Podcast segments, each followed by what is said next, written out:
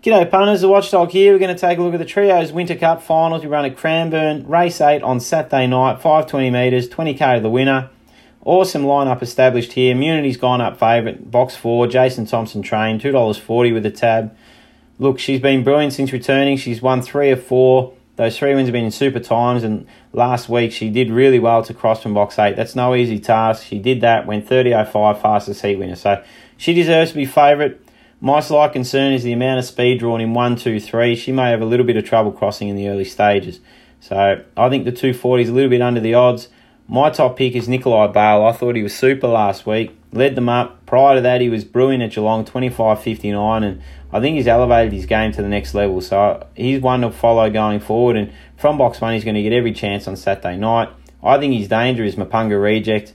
I was a bit disappointed with his run on Saturday, but I've gone back and had a look at the replay and willing to give him the benefit of the doubt. I think he got a little bit lost through that turn. I think he'd be better for the run. He's a very fast greyhound on his night. He can run the hands off the clock, and he should follow that red through in the early stages. So he's definitely one to, to be respected in that race. Immunity, obviously, we've mentioned her. She's uh, the deserved favourite. All she has to do is step on terms and she'll be in the race.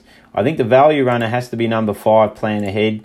Look, uh, he's going to get back early, but he can really charge to the line, and if he, will take advantage of some rails runs. And if there's bunching up front, uh, he could be there to pounce. So he's probably the value runner. You got to respect respect Hilltop Jack. He was brilliant last week, uh, sizzled on the clock.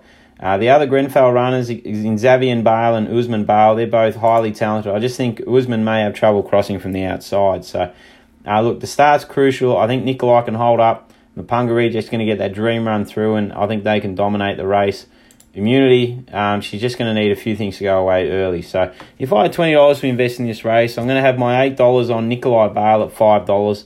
I think uh, he's the play there. I think he'll firm come closer to race time. Box one's a huge advantage at Cranbourne.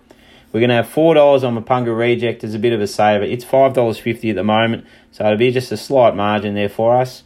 And I'm going to have a six dollar, sorry, an eight dollar trifecta here.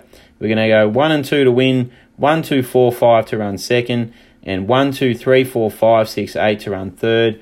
That's 36 combinations. $8 will give us 22%. No, nothing against Persian Goddess. I just can't see her getting across. And if she doesn't lead, she's going to have a tough time figuring in the finish. So can't wait to see it unfold. It's going to be a cracking race. Be sure to tune in. Good luck to all the punters out there. You can watch all the action via the Watchdog app. And remember to please gamble responsibly.